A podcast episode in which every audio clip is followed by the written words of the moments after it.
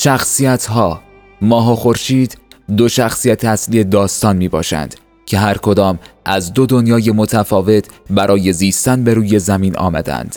ماه دختری زیبا و خوشبیان که کلمات در دهان باریک و شیرینش به شیوهی متفاوت از دیگر انسانها به بیرون رانده می شود قدی متوسط و چشمانی درشت و درخشان که توسط خورشید بوسیده شده است و اکنون نور خورشید در چشمان او ساته است. دستانی باریک که توسط خورشید بویده و بوسیده شده است و صورتی زیبا که همرنگ ابرهای آسمان آبی است. و اما خورشید مردی است عاشق که جز برای عاشق شدن در این دنیا نمانده است. قدی چند وجب فراتر از قد ماه و کیفی به روی دوش که تمام زندگی خود را در آن مخفی کرده است. حتی خنده های ماه بانو را.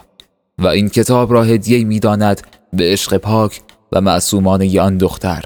یا بهتر است بگویم ماه بانو تقدیم به ماه بانو تقابل ماه و خورشید.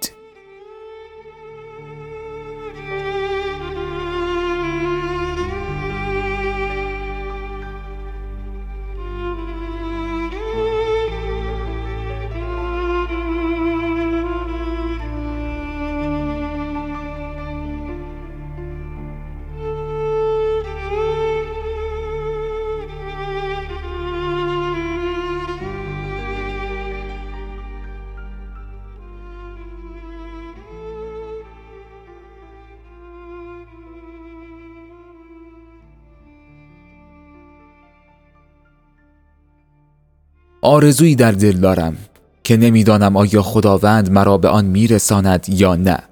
ولی تنها امیدم این است که ای کاش این کتاب به دست یاری برسد که او را به اندازه جانم دوستش دارم و اکنون دلتنگی را تنها مهمان از جانب او می‌دانم و دیدنش بوسیدنش و بویدنش را باید در دنیای دیگر جستجو کنم.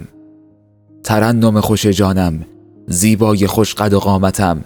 بانوی خوش صدایم و مهربان جانم. تنها مخاطب این کتاب تو هستی و میدانی که هنوز دوستت دارم. ولی امان از انسانهایی که در اطرافت جز دوری برای ما دو نفر حاضر به وسال نبودند. اما غافل از آن که عشق بهانه ای را نمیپذیرد و همانند آبی روان همیشه در جریان است. شاید گاهی در مقابل این آب روان مانعی ایجاد شود. ولی همه اینها پس از مدتی نابود خواهد شد. چون که عشق تنها عاملی است که اکنون جهان را در حال گذر و عبور قرار داده است.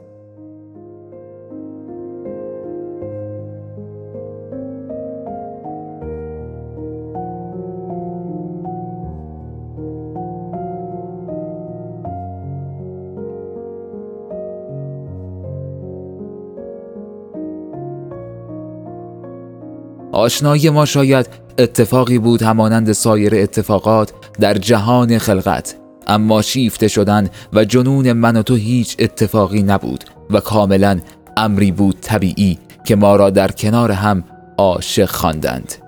بال و پر زدن در کنار هم و شیوه بازی چشمانمان بر هر فردی که ما را از دور مینگریست کافی بود تا عشق را ترجمه کند اما به چند اندازه جالب بود که شاید تو حتی باور بر این نداشتی که من پس از تو دیگر پس از تو نیستم و من پس از واقعی بزرگ هستم که قلب این خانه نقلی تو دچار تنهایی عمیقی شد.